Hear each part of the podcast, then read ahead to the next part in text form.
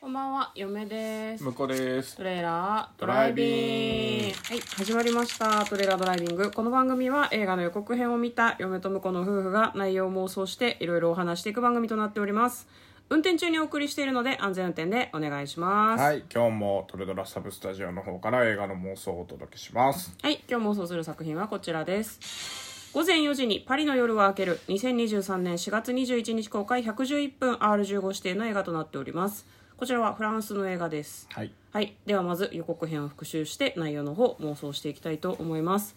ある女性がですね、えーお子さんが2人いらっしゃるんですけど旦那さんと別れるんですね、お子さんが2人とも中学生とか高校生ぐらいなのかな、ちょうど反抗期みたいでなんか大変そうなんだけどで彼女は子供たちを養っていくためにラジオ局の仕事を始めるんですね深夜のラジオのパーソナリティなのかな、の仕事を始めますで彼女は夜、えーラジオ局で働いて家に帰る時に、えーラジオ局の前にうずくまっている一人の少女タルラちゃんかなと出会うんですねでなんかまあ何の関わり合いもない子なんですけれどもなんだろう放っとけなくてお家に連れて帰って、まあ、そこで一緒に同居生活をするようになるんですね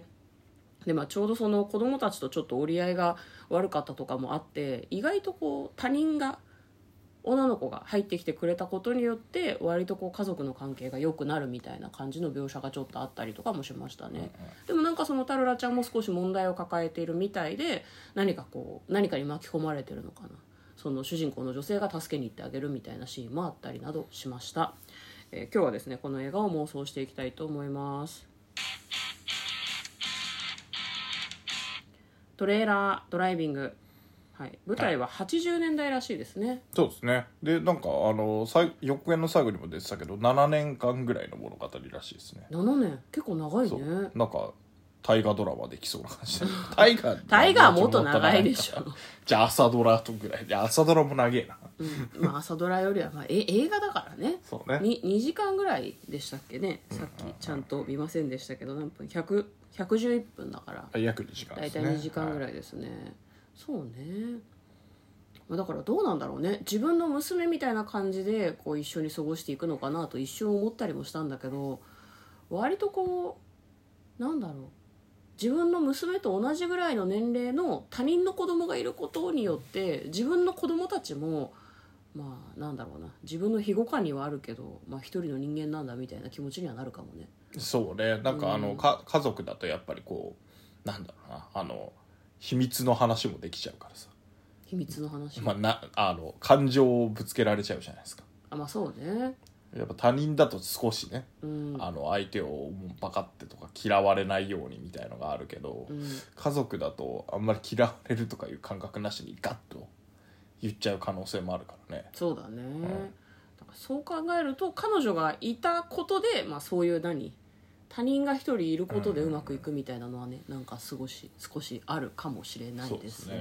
うんもうだからなんだろうな気になるのがそのタララちゃんはやっぱこう妊娠しちゃったとかそういうことなのかしらね自分の体をあ大切にしなさいなっんてですなごんでこんないことに言ってたってだよ言われてたからそうねん、そういうことなのかしらねで言うて産んだりするのかもねうんうんうん、なんか恋人の子供を妊娠して、まあ、それをなんかずっと言わずにいたんだけど、まあ、産むのかもしれないですねそうですねどうなんだろうねなんか80年代のフランスは分かんないけどなんかフランスって割とこう事実婚っていうか結婚わざわざしない人が多いみたいだへねえなんか結婚するメリットがあんまりないというか、うんうんうんだから事実婚の夫婦も結構多いみたいな話を聞いたことがありますけど、まあ、それそういう意味だとあのなんていうの子供で一人男の子いたんでまああの子供できて、あのなんだろうな相手の恋人の人とはもしかするともう別れちゃって、うんシングルマザーになりそうだけどうんあの7年経って成長したから、うんじゃあ僕が一緒にうんあのタルラちゃんと結婚はしないかもしれないけど、うんまあ、あの一緒に暮らして。うんで、えー、と子供を育て育てていきたいと思うようになるまで息子が成長するかもねああなるほどね、まあ息子とタルラちゃんが一緒に住んでうん子供を育てるっていうのでもいいけど、ずっとその同じ家でみんなで、まあ、4人でっていうのもでもやっぱ子供が出てくことあーまあがね、っていうのがそうねあ確かにねのシーンがあったからうんすすだち的な、ね、巣立ち的なねだからそこは成長してやっぱりあの何4人で住む生活にうん終わりを告げるっていうところもあっていいのかなと思いますけどねあそうねそれが節目みたいな感じにはなるかもしれない、だねからやっぱそれは成長なのでうんうんうんあそうね、うんそうね確かにねどうなんだろうねフランスってね何歳ぐらいで家出てくるとかあるのかねなんか、ねなんかあのーなえいつの映画だなんかの映画の時にさうん「あトイ・ストーリー」かななんはいはいはかいそうやっぱ大学生ぐらいになってうんあのー家から出てないって異常みたいな感じがなんかねハイスクール終わった後はもう家から絶対出てるみたいなうん、風習があるらしいですねまあまあ地域海に外ものよるかもしれまないあけそど、れはだから「トイ・ストーリー」だとアメリカの話だけどうんアメリカもエリアによりそうな気はするけどねまあねうんでもその代わりあれじゃないですかほら子供一人で歩かせないとかさあまあねあるじゃないですかあれはだっては犯罪に巻き込まれるからとかもうあるけそれはどあれでしょだから海しっかりめちゃくちゃ厳重に家の中外ではうんあのかなり縛り縛り付けてっていうとあれだけど日本人の感覚からするとねあまあ自由によく遊言いばませすたよりねしないでしっかり育て上げた後あとは好き勝手にしろと家に戻ってくるんじゃないみたいな放流した後はそもううちょそうっとっていうそうそう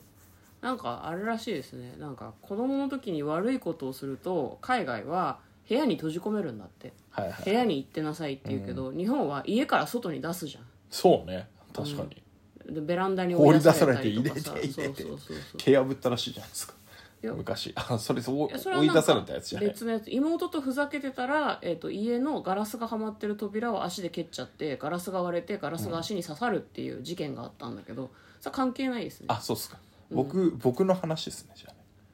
えね僕はベランダに出されてうんあ蹴ってくれって言ってこうガンガン叩いて、うん頭ならいけるかなと思ってうん頭でいったら見事にガラスが割れて怖っ大丈夫だったの僕は大丈夫でしすごいね強ったただあのプロレスラー行った時にあのこの頭の周りに尖ったうんあのガラスが見えておやっべって思いながら頭抜いた記憶だけありますね、死ぬとこだったねもうね、うん 死にはしないと思うけど切らなければねいやうっかり切ったら切ったら死ぬじうゃっんかり切ったらやばかっただですから危なかったねうんで多分反応は合ってると思うんだけどまあいろいろありますよね我々が家から追い出されたことがあるみたいな話になってますけ ど小学生の時にね言うことを聞かないで追い出されるとかはあったんですよ90年代はありましたね今はどうか知らんけどね、うん、 近所迷惑だからねギャーギャーギャーギャー家の前あたりで騒がれるからまあね確かにね周りの人もね、まあ、しつけだろうけど心配みたいな気持ちになるだろうからねで何でしたっけ えっと子供たちが巣立つのが物語の終わりっていう話でしたねいいと思いますよじゃあタロラちゃんとうん何ちゃんか分かんないけど、何くんか分かんないけどな息子かもしくは息子か娘が娘うん一緒にねこれから暮らして子供を育てていきますって言って出ていくと、まあ、3人ともバラバラに出ていくんでもいいかなとはちょっと思いますけどね、 3人バラバラで、まあ、あのお母さんも一人になるしっていうので、全員バラバラになっていくっていうのもそれはそれでねまあ、それから成長かもしれ娘ないですとね息子は出ていくけどタララちゃんはまあ子供もいるし、残るとかねっていうのでもいいかもしれないですね、まあ、そういう家族の皆さんのお話はいなんだっけ午前4時に夜が明けるみたい じなゃああの携帯で確認もしないといういやすごいねなんかはい詩的で好きな、好きなタイトルですね「午前4時にパリの夜は明ける」素敵素敵なタイトルはいというような感じの妄想でしたはい嫁とこのトレーラードドライビングまったね